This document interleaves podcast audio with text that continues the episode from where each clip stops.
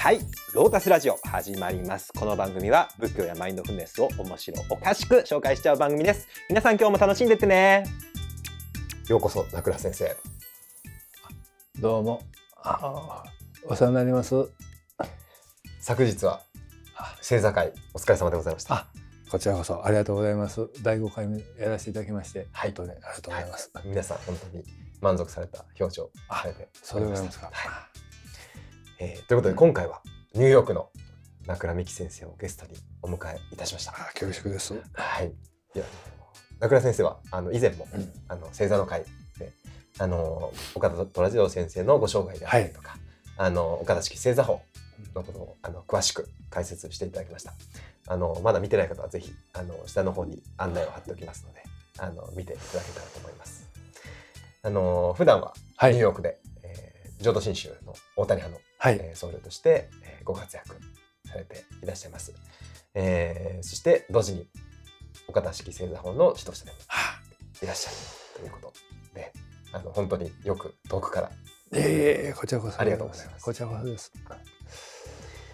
で今回は 今回名倉先生をこの、えー愛知県トヨタの私のお寺具前院にお呼びしたのは一つはあの星座会、はい。まあ、これは先生がご帰国のたびに愛知県の会場ということで、ええ。うちで星座会をさせていただいております、もう一つはですねあの今回はぜひあのこのロータスラジオに来てもらってお話を聞きたいことがありました、は、はい。それがですね、えー日本の宗教地図をですね塗り替えた偉大なる僧侶。蓮如上人。蓮如上人のことをねぜひお伺いしたくて、はい、あのお招きした次第でございます。いや本当に恐縮でございますけど私ごときのものがいえいえ連絡処理のことをお話しするなんてことはあの私は浄土宗の人間であの蓮如上人は基本的に今の浄土真宗のはい。教団を作り上げた方であの多宗の方なんですけどあの構想木野先生だかな？あの木野先生。木野和義先生の瞑想列伝。ここれを読んだ時にあ。のここに一辺蓮如って書いてますね。なるほど。あの蓮如上人が入ってて、これでもうものすごく感動してしまってあそうですか。すごい方だなってなるほどなるほど。でそれ以降ずっと好きではあ好きだったんですけどあのやっぱりですね多種,、うん。多種の人間っていうのもあるしあのその日々のお勤めとしてえあのこのお言葉を拝読するようなことの機会もないのえで、うん。ぜひ名倉先生に語っていただきたいなと。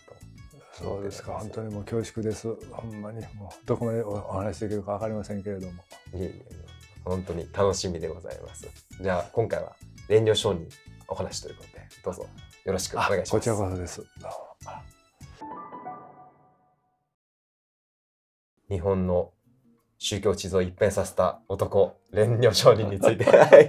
はい蓮如上人の生涯ですね。今回ええ。お送りして、あのいきたいんですけども。あのまずちょっと蓮如上人の凄さをちょっと、あのまああんまりもしかしたらこう浄土宗浄土真宗浄土系の人以外ははいはい。蓮如上人のお名前あんまりご存じないかもしれないと思うので,、ええそうですね。ちょっとその凄さをですねお伝えしたいと思うんですけど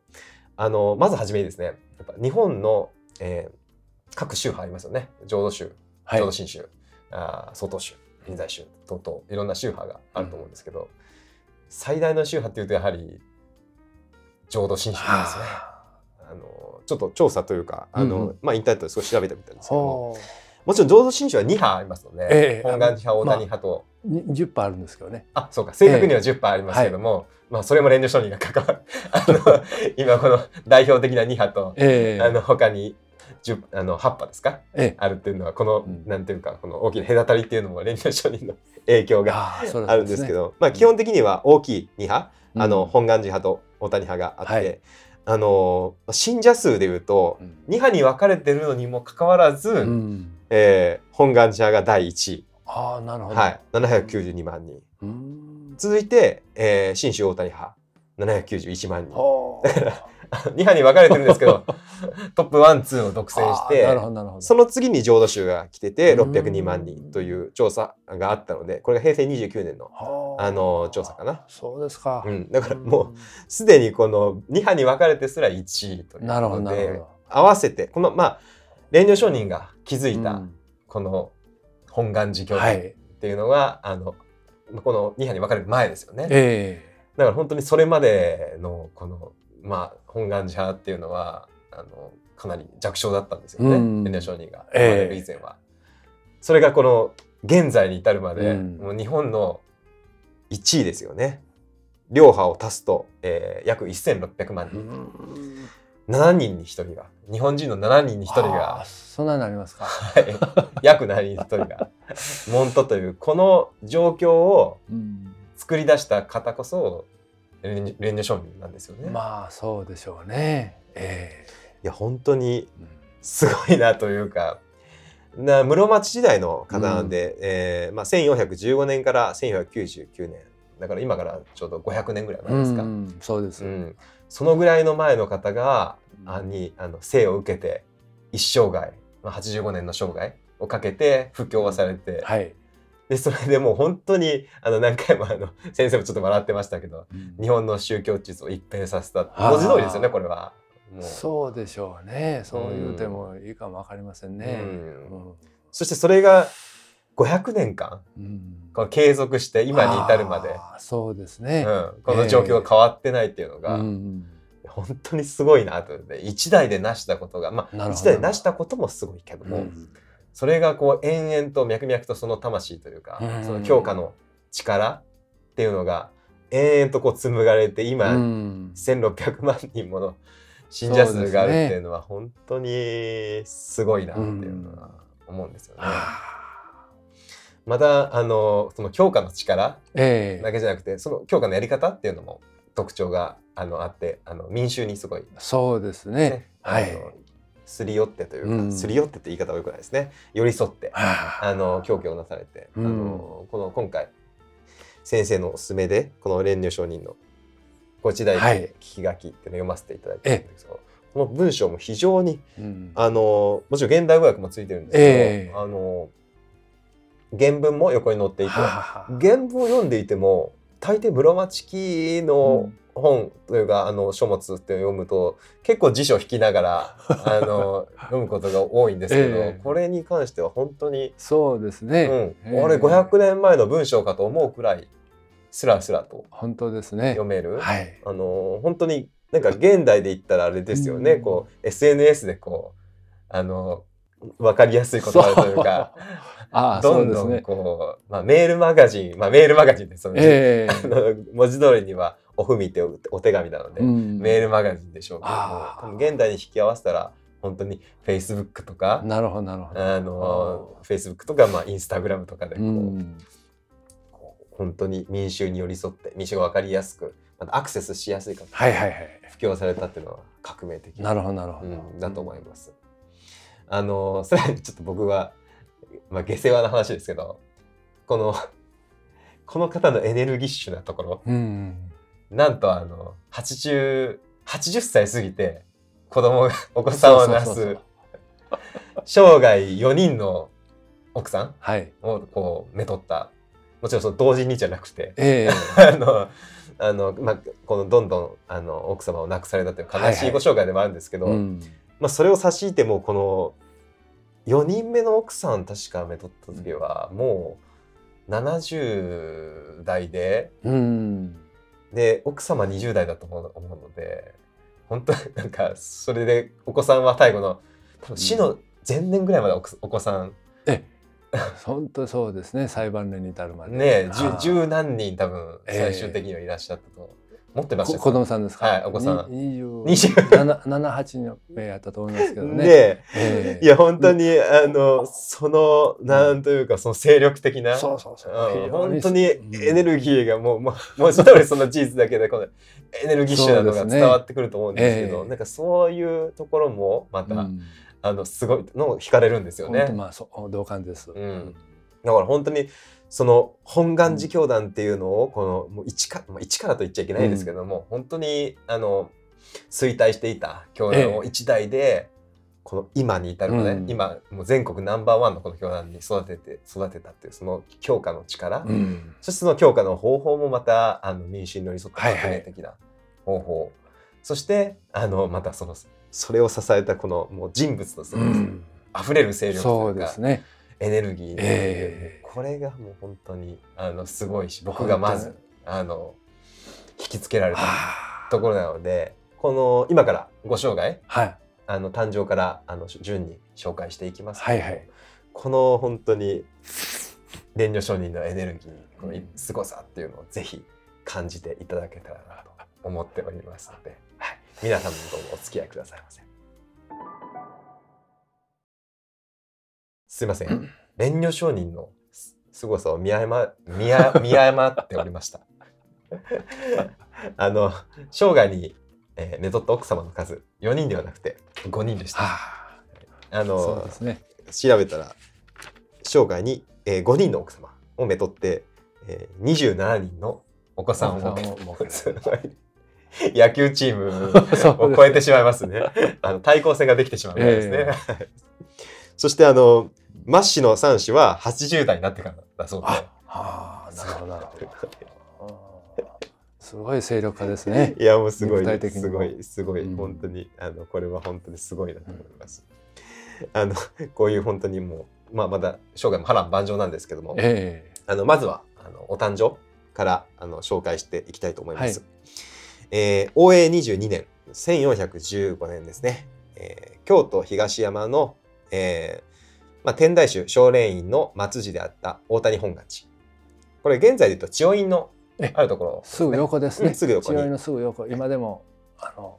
旧跡、ね、そうですね。総隊員さんという甲冑が、はい、あの千代院の門の、えー、黒黒門っていう通称言われてるところの横にあって、ね、その総隊員さんの付近にこの大谷本願寺、うん、現在あの京都駅近くのね本願寺を皆さんが想像されちゃうと思うんですけど、お生まれはあのまあ本当に法然上人も、うん、あの法を解いておられたあのあその千代院のあたりですね。なるほど、うん、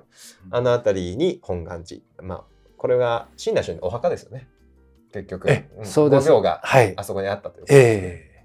ー、お墓がまあ現在の、あの八坂の千代院の近くにあった。そこでお生まれになられて、えー、本願寺第七世の尊女さんの、えー、長子として、えー、お生まれになったということでございます。うんあのちょっとまず場所も今の本願寺と違いますし、えー、多分皆さんはあの今の巨大な伽藍、うん、東西本願寺の京都駅からもうあるもう京都駅から見えますよね。ねはあ、巨大なあのもうところのもう、うん、教師の息子ですからなんかもうすごくボンボンというかリッチなように見えると思うんですけど、えー、ちょっとあのー、そのイメージが多分あると思うので、うん、当時この室町期ですね15世紀のこの蓮如上人がお生まれになった頃の本願寺っていうのをちょっとおうん、お聞かせいただけますか？ええ、あのご存知のようにあの浄土真宗というのはあの法然上人出会われた親鸞上人が法然上人から受け継がれた教えをずっと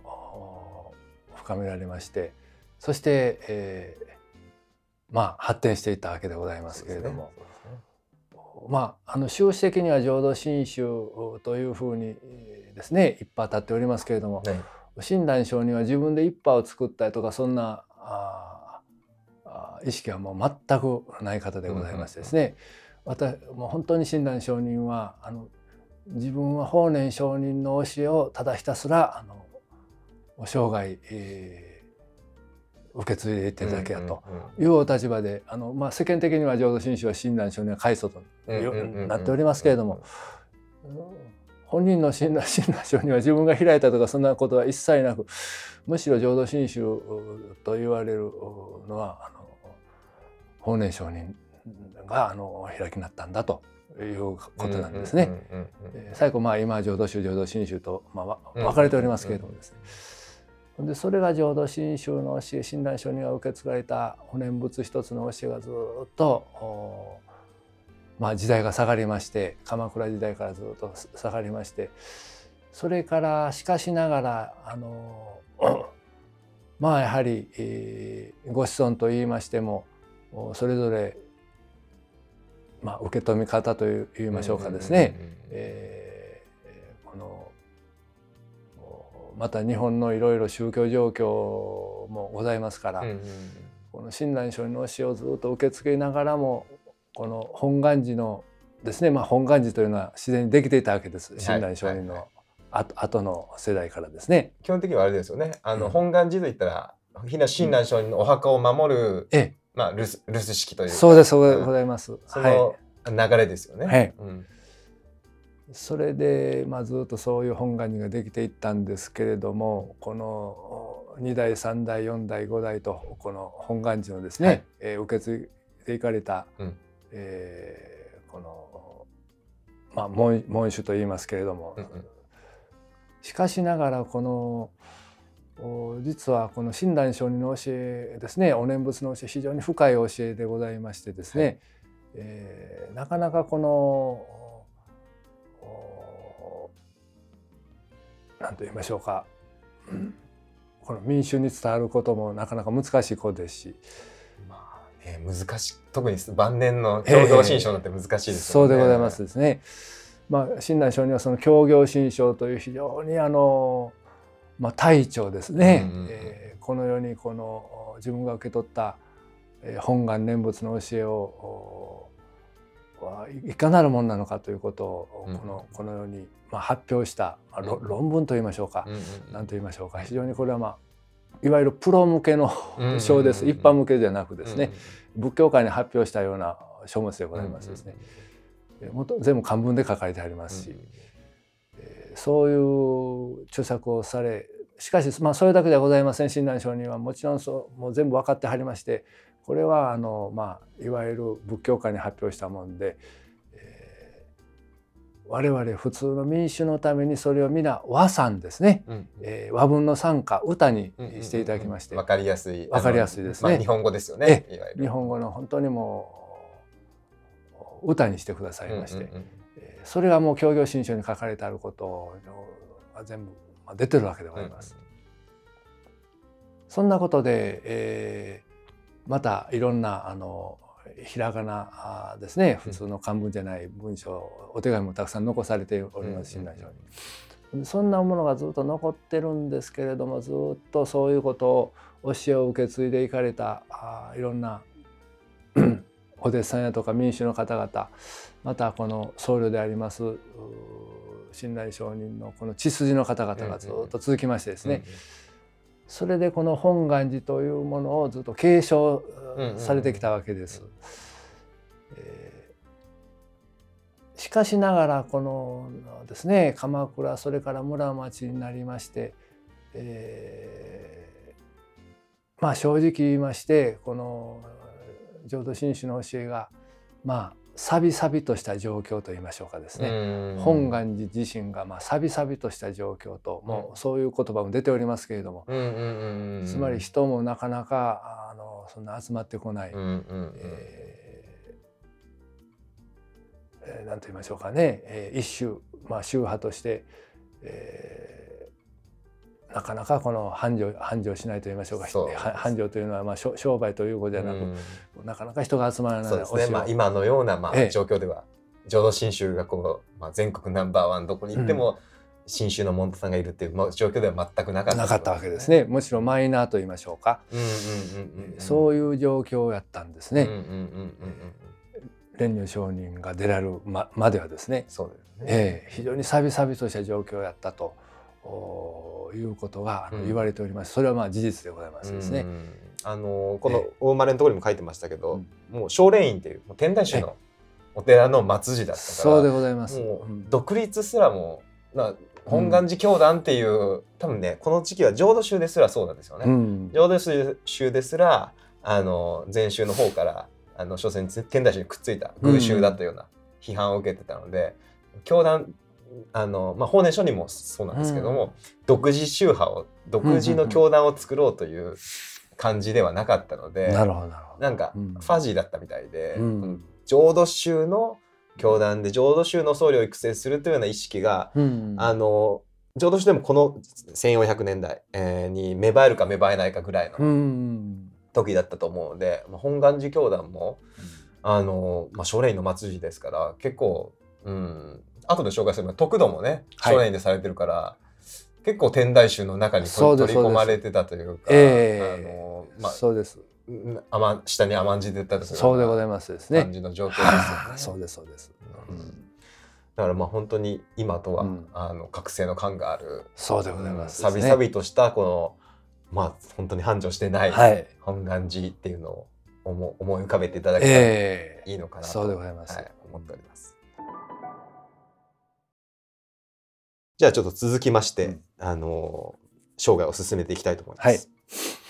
えー、応永27年、うん、1420年、えー、練乳練乳商人6歳の時、えー、ちょっと大きな出来事があります。えー、お母さんがいらっしゃったんですけどお母さんがこの本願寺を、うん、えー、出て行ってしまわれるんですよね。ちょっとこれはあの6歳の子供にはすごく大きな事件だと思うんですけど、えー、ちょっとこれについてお伺いしてもいいですか、はあ、つまりこの蓮如上人のお父さん尊如上人ですね、うんうん、えー、の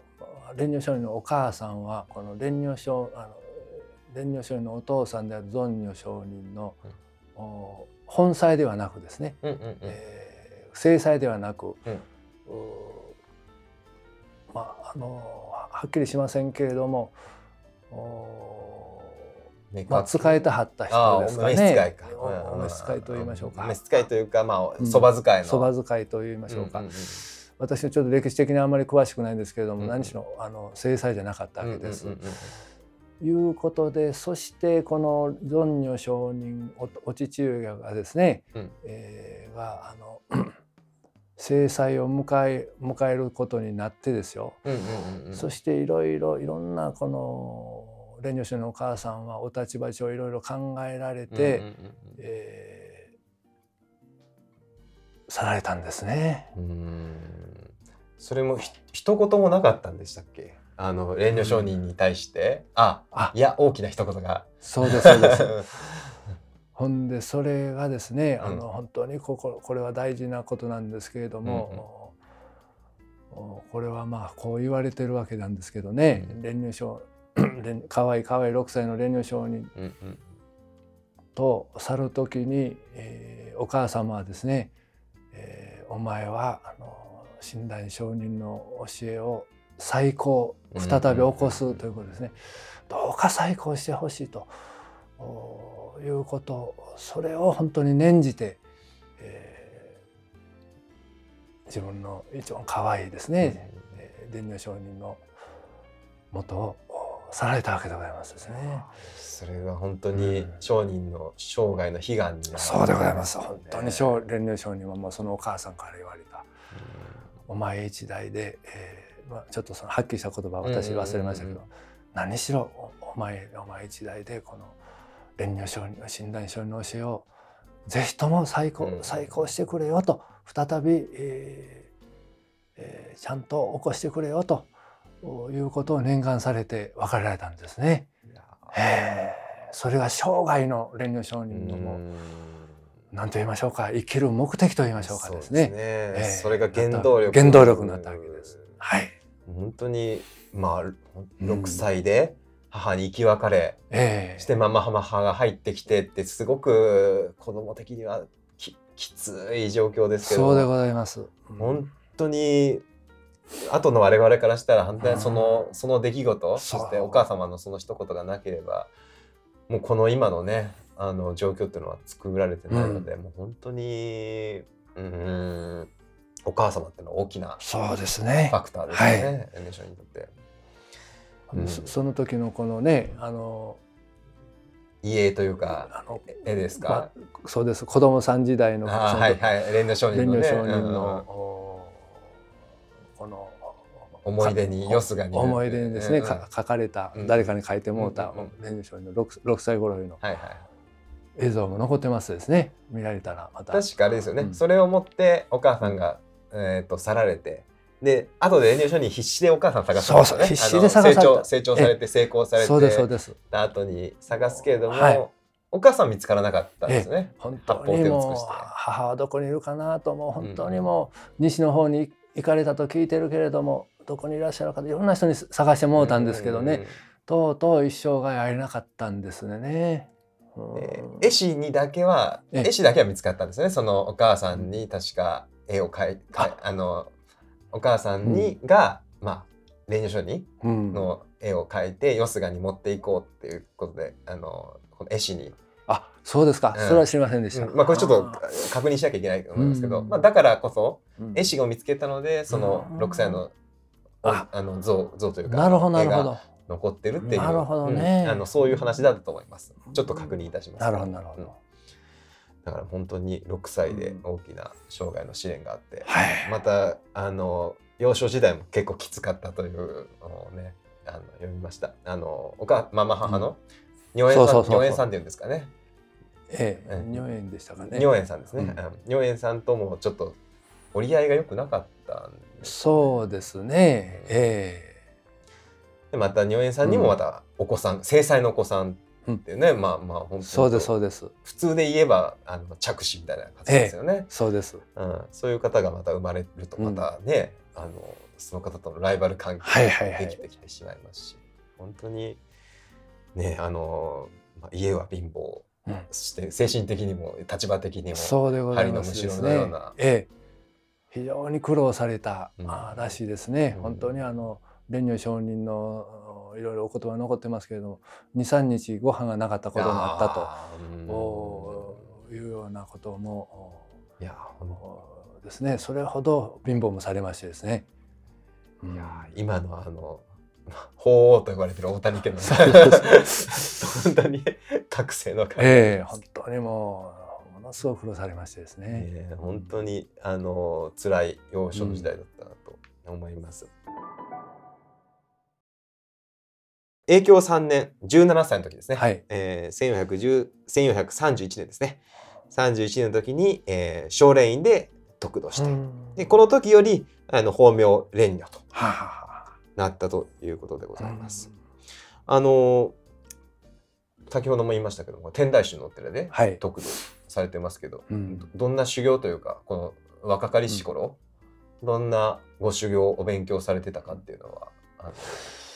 いやそれはちょっと私詳しないんですけどね。うん、まあ、もちろん浄土真宗のお勉強もされてたと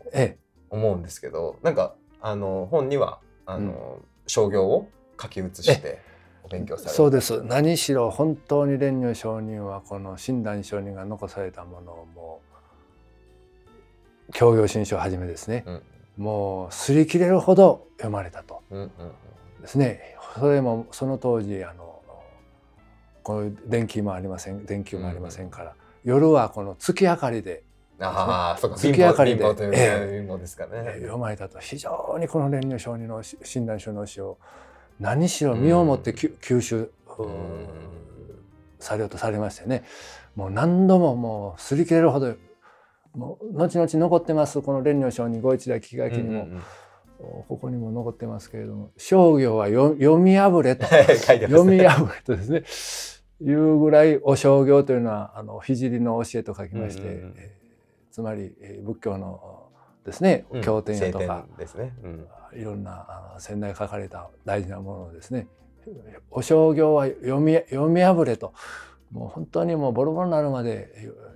読むべきだというぐらい実践されたわけですね。えー、えー、あのまあ、今でもお商業、うん、まあ、聖典はこううやうやしく大切に保管しておけというようなのが、まあ、一般的な、あのあれですけどもうこの時代にね読み破れっていうのを本当に、うん。あの素晴らしいなって、ね、本当に実を取ってる、ええ、まああの不況の形もそうですけどそうですそうです。言行の形もそうですけど、うん、実を取ってる実を取ってる。そうです。本当に、えー、実実際的な人ですね、うん、ありますよね、えー、あの南都の方でもねあの勉強なんと奈良の方？そうですね。あの、はい、興福寺のあの御門跡ですね。興福寺の、えー、大乗院御門跡の京覚さんっていうのはあの本願寺のお母さんがこの方がまあ、奈良のトップのような方ですよね。興福寺から。このお母さんが本願寺出身だったようで、まあ、その関係であの奈良でもあの、まあ、南都仏教ですね、はい、もう古代からの伝統ある南都仏教の方でも勉強されたということがそれがまた大事なことですわね、うん。えー、書かれておりました。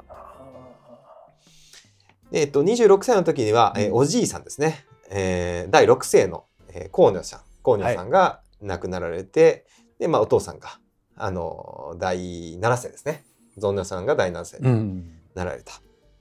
そして28歳の時には、えー、初めての結婚、えー、うん、女領さんと、えー、結婚され、第一子の、えー、ジュニオさんが、えー、お生まれになると。まあ、これが長いあの結婚生活の 始まりですよね。そうですね。はい、えー、本当に。そして、えっと、33歳の頃にはお父さんと一緒に関東を訪ね、うん、35歳の時には北陸東北で布教をするということでもうあの本当にこの頃からまだあの本願寺を継いでらっしゃらないですけど、ええ、あの活動を。そうですね。お父さんと一緒にもうフットワーク軽いですからね、えー、そうですね。練乳商にはもうその当時もちろん電車もありませんからね、うん、まあ馬にも乗られたことあるかも分かりませんけど、何しろもういろんなこと何しろこの昔ですね、うん、あの後々子供さん方にですね、うん、自分の足を見せましてですね、はい、このわわらじ履きでもちろん歩かれましたから、うん、わらじがもう食い食い入ってるわけですね足に。その足にも全部もうわわらわらじでわらじでも全国渡られた、もうそれがもう足にも全部もうわらじの跡が残ってるようなですね。それをもう息子さんに見せて本当にもう自分はもういろんな人にも教えを学びまた伝えるために全国はもう歩き歩きまくりましたと。もう息子さんにそれを見せてですね。だって80代80超えてもあっちこっち、うん、ね京都京都行って大阪行ってね、えー、そうですそうです、はい、もう。常に動かれてもいましたしね。えー、本当に本当にもう総移動距離は1キロ一周ぐらいしてるんじゃないかっていうぐら。いの形ですもんね。うん、本当にそれはあの、うん、頭が下がります。ちょうど京都から北の方に北国北陸の方行って、えー、であの東北はどこまで行ったか僕もあの存じ上げないですけど、ままあ福福島ぐらいまでは行ってるのかな。うん、で関東に下ってこの辺のね、愛知県の三河の方にも三河の方にも来られて、はいはい、でまあ、京都に戻ってこうぐるっとこう日本一周じゃないけども、あのまあ、古代の日本一周とそうですね。されてたという形ですよね。で、えー、っと41歳の時には、えー、最初の夫人の如良さんがお亡くなりにこれも本当に生き別れっていうそうですそうです。本当にたくさん、うん、奥さんもそうですけどお子さんもですもんね。お子さんも抱くされてますし何人もですね、うん、つまり蓮如上人は本当にまあ奥さんが次々次々亡くなっていったわけですね。本当この何と言いましょうかあのこれがまあ蓮如上人を育てたと言いましょうか、うんうん、いわゆるこの無常ですね。諸行無常、愛別陸ですわね、ね、本当に愛別陸宿泊の中の一番あのきついと言われている愛別陸と言いますですね、自分にとって大事な人と愛別ですね、うん、愛しい人ともう生き別れ死にか死に別れですね、うんうん、それをもうものすごく体験されてましてね子供さんも可愛い可愛い娘さんも亡くされてますしあね、えー、本当にその、大切な人を亡くされた人の気持ちっていうのが、あの心からわかる。そうですそうです。非常にもうそうですね。非常に人情が熱い方ですわね。そういう苦労されたということはやっぱりね。そうですね。えー、だからもうまだ、そしてこれ41歳までねこう亡くされて、はい、まあもうまあ不況もお父様と一緒に本格的に始められて、そして43歳の時ですね。これがあの名倉先生にとっても転機ですけど。43歳、えー、1457年の時に、えー、お父さんが亡くなって本願寺第八世を継ぐということですけどこれが大事件だったと思うんですが、ええ、ちょっとこれについて。そうですね。これも非常に大事なことでして、うん、何しろ蓮如上人はそれまで下下積みの生活と言いまして。40年もう40歳ですが、え、いい大人ですよね。そうです、うん、非常にこの親鸞上人の教えをもう本気でですね。もうつまりお母さんのその、まあ、ご意を何と言いましょうか。お母さんとあの別れの時のですね、お母さんが「お前お前は必ず親鸞上人の見教えを再び起こしてくれよ」と。それだけを念じてお母さんは息子さんと遠慮さんと別れられて、もう本当にそれが自分の一番核と言いましょうか、それで非常に親鸞上人の書かれたものを徹底的に何度も何度も読まれてそれを本当に信心をいただくというのはどういうことかということですね。えー、もう本当にあの深くこの体験されまして、そして下積みの生活でそういうふうにしてまあ ずっとそうですね。困窮困窮の中で困窮の中で本当にですね。あの愚弄されていたみたいです、それとともにそういうふうに奥さんが亡くされたり子供さんが亡くされたりしながらですね、そしてお父さんが存如少年亡くなって次のつまり8代目の本願寺はあの実はあの蓮如上人じゃなくそのマママママ母のですね、はいはいはい、如円さんの如円さんのお子さん、ね、お子さんであるなんとか王元さんです、ね、王元さん。に、うん、まあ一旦決まったと言いましょうか。まあ、そのそのそのそのすると。まあ普通で言えばね正妻のお子さんですから、うん、そうです、武家社会等では普通ですよね。えー、そうです、うん、そうしましたところ、うん、え北陸におじさんがいるんです。女城というんですけどね。女城さんですね。はい蓮如の尿に乗ると書きまして、はい、この方がたっとこのこの本願寺八代目をの話に出てきはりまして、うん、介入されたんですねここに。八代目は蓮如上人この蓮如でこの自分のおいである蓮如にせなあかんと非常にあのここに強く言われましてですね。如城さんのものすごい影響で、えー、蓮如つまり若い時からの蓮如上人を見抜いてるんです。これは人物だとですね如城さんは。まあ、お父さんと一緒に北陸行かれた時に多分あのお会いされてた、そそうですね、うん、非常にこの人物を見抜いてましてこの何と言いましょうか。そしてもうここでダーッと出てきはりましたね如城如城さんがですね。そしてもう八代目は蓮如上人に実際に決まったわけです。私はほんまこのこの間ですね先週あの私にとりまして大事なあのニューヨークのこのゲイリさんという方が得度されたんで、北陸もお連れしました。その時にこの如城さんがいたお寺はですね、二俣本泉寺というんです、この金沢からですね金沢からこの富山の砺波平野へ行くこの山越えですけど、そこにあるんです。二俣山の方にあるんですね。ええ山のとこにありまして、この如城さんがいたお寺なんですね。で後々は蓮如宗のお子さんお子お子さんが何代か入ってるようなお寺なんですけど、そこはおふおふみも筆始めのおふみと呼ばれるですね。筆始めのおふみ最初の最初のおふみが書かれたお寺と思います、思います。筆始めのおふみと言います。うんものすごく大事なお寺なんで私はこのゲイリーさんという方としょっちゅうニューヨークでこの蓮如宗のお文を一緒に読んでおりますからここにお連れしたいと思いましてね。ほんであのその如城さんがいた二俣の本泉寺いうとこへ行きましてね。本当にもうなかなかあのあいいですね。そういうことでまあ蓮如上人が八代目の本願寺になられたわけでございます。ね、いや本当にもうまあある種クーデターじゃないけど、まあそうです。本当に劇的な一幕、ね、そうですそうです。はい。もうまあ蓮如書にもその。うん、じくじたる思いでまあだったけど、まあ着手だったら仕方ないなと思ってたところに本当にそうです救世主のように如城さんが駆けつけられて、待ったをかけててで。またやっぱり如城さんも重鎮だったんでしょうねその待ったそうですね。そのひっくり返せるぐらいはいはい。非常にやっぱりあの人物やったらしいですね。まあ、ホ本願寺ファミリーで。お父さん、ホス、あの本願寺の、えー、ホッシュの、えー、弟さんですね。そうや思います。はい。本当に、あの、如城さんのおかげで、あの、この蓮如さんがこの世に出る。そうでございますですね。叶ったということですね。はい。本当に素晴らしいシーンでございます。あの、ちょっと面白かったなと思ったのは、この時あの、ママ母の、あの、如円さんですか？如円さんはちょっと怒って、あの、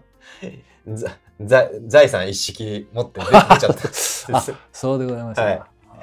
だからあのもちろん無一文からスタートされたと思うんですよね。うん、あのレンジショーなるほど本願寺何にも残ってないみたいな。そうですね。もちろん新栄親鸞聖人のお像は残ってると思いますけど、はい、財産というかもう財物というのはほとんど持って帰ってしまったりとか、お子さんと一緒にあの出てあの行かれたそうです。なるほどなるほど。あとでなんかお子さんこのお子さんともなんか、あの仲直りというか、あ、まあされてるみたいなことは書いてましたけどね。はい。いやあのこれでやっとやっとですね。えー出生からそして、えー第8世はいの紋章を継がれたそうでございますですね。あのここからどんどんどんどんねついにこううん蓮如上人のこの活躍っていうのそうですね。始まっていきますので、はい。あの今回はここぐらいまでにして、は。い。次回は。この蓮如上人のいよいよもう本腰を入れて活躍されるこの本願寺と蓮如上人の、えー活躍と発展あ。ぜひお楽しみいただけたらあと思います。ありがとうございました。今日はどうもありがとうございました。ロータスラジオ。今回もご視聴ありがとうございます。この番組では仏教やマインドフルネスについて宗派や教義を離れた立場で自由に楽しくお話しています。内容には諸説あり厳密な交渉を経たものではありません。ご了承の上お聞きください。それでは次回もお楽しみに。